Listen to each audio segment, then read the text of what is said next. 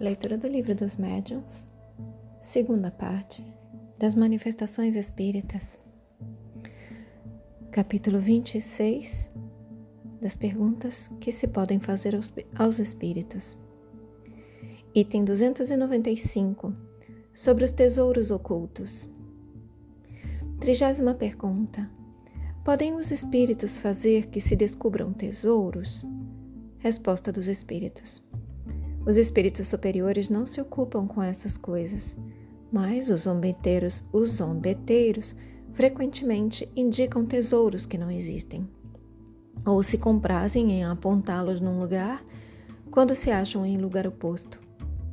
Isso tem a sua utilidade para mostrar que a verdadeira riqueza está no trabalho. Se a providência destina tesouros ocultos a alguém, esse os achará naturalmente. De outra forma, não.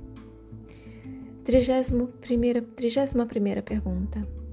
Que se deve pensar da crença nos espíritos guardiães de tesouros ocultos? Resposta dos espíritos.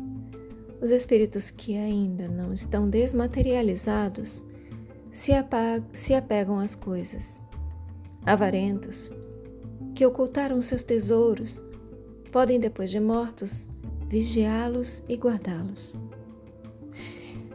E o temor em quem vivem, perdão, e o temor em que vivem de que alguém os venha arrebatar, constituiu um de seus castigos. Constitui. eu tô rindo porque eu não sei o que tá acontecendo comigo. Vamos lá, vou começar de novo. Trigé... Vou começar do começo. Item 295. E me desculpa a distração, tá bom? Ah, já descobri aqui. É, Vou explicar. O meu mouse, eu leio um PDF no computador e gravo com o celular aqui próximo do meu da minha da minha boca. E eu deixei o mouse apoiadinho na, na no item de minimizar a tela. Então ele ficava mostrando e escondendo a palavra minimizar e eu eu estava ficando distraída com isso sem perceber o que que ele estava que estava aparecendo e sumindo esse nome. Então vamos lá, agora, agora com foco total. Item 295 sobre os tesouros ocultos. Trigésima pergunta: Podem os espíritos fazer que se descubram tesouros? Resposta dos espíritos: Os espíritos superiores não se ocupam com essas coisas, mas os obeteiros frequentemente indicam tesouros que não existem ou se comprazem em apontá-los num lugar quando se acham em lugar oposto. Isso tem a sua utilidade para mostrar que a verdadeira riqueza está no trabalho. Se a providência destina tesouros ocultos a alguém, esse os achará naturalmente. De outra forma, não. 31 primeira pergunta. Que se deve pensar da crença nos espíritos guardiães de tesouros ocultos? Resposta dos espíritos. Os espíritos que ainda não estão desmaterializados se apegam às coisas Avarentos que ocultaram seus tesouros podem, depois de mortos, vigiá-los e guardá-los.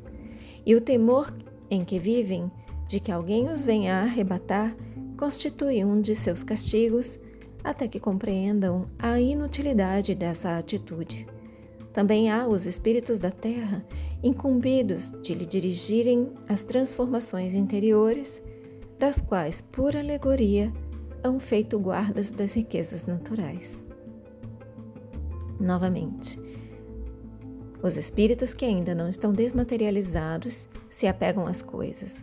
Avarentos que ocultaram seus tesouros podem, depois de mortos, vigiá-los e guardá-los. E o temor em que vivem de que alguém os venha arrebatar constitui um de seus castigos, até que compreendam a inutilidade dessa atitude. Também há os espíritos da terra incumbidos de lhe dirigirem as transformações interiores, dos quais, por alegoria, hão feito guardas das riquezas naturais.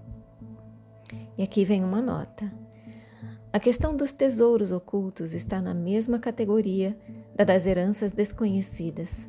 Bem louco seria aquele que conteste com as pretendidas revelações que lhe possam fazer os, os gaiatos do mundo invisível.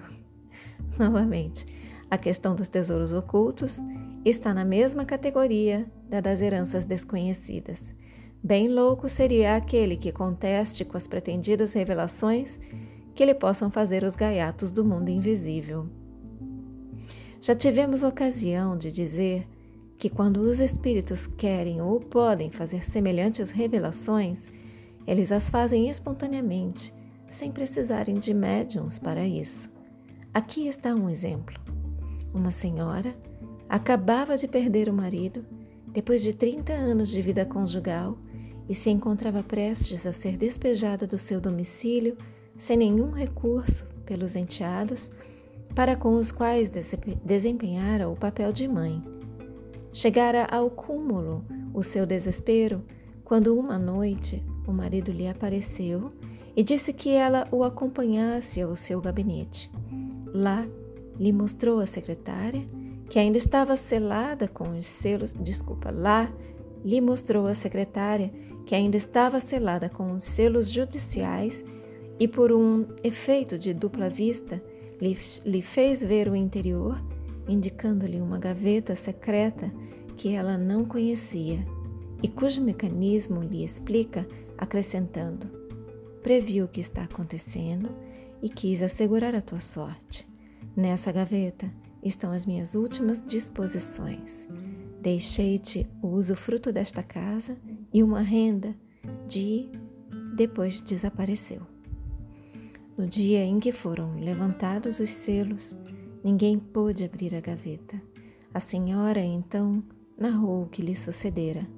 Abriu-a de acordo com as indicações de seu marido, e lá estava o testamento, conforme ao que ele lhe anunciara.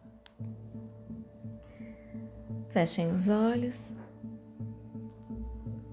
Permitam que essas palavras se aprofundem em vocês. Assumam a intenção de contemplar por mais algum tempo sobre essas palavras. Expressem gratidão aos seus guias, mentores, protetores e anjo guardião. Expressem gratidão a Deus. Agradeçam a si mesmos pela continuidade na leitura.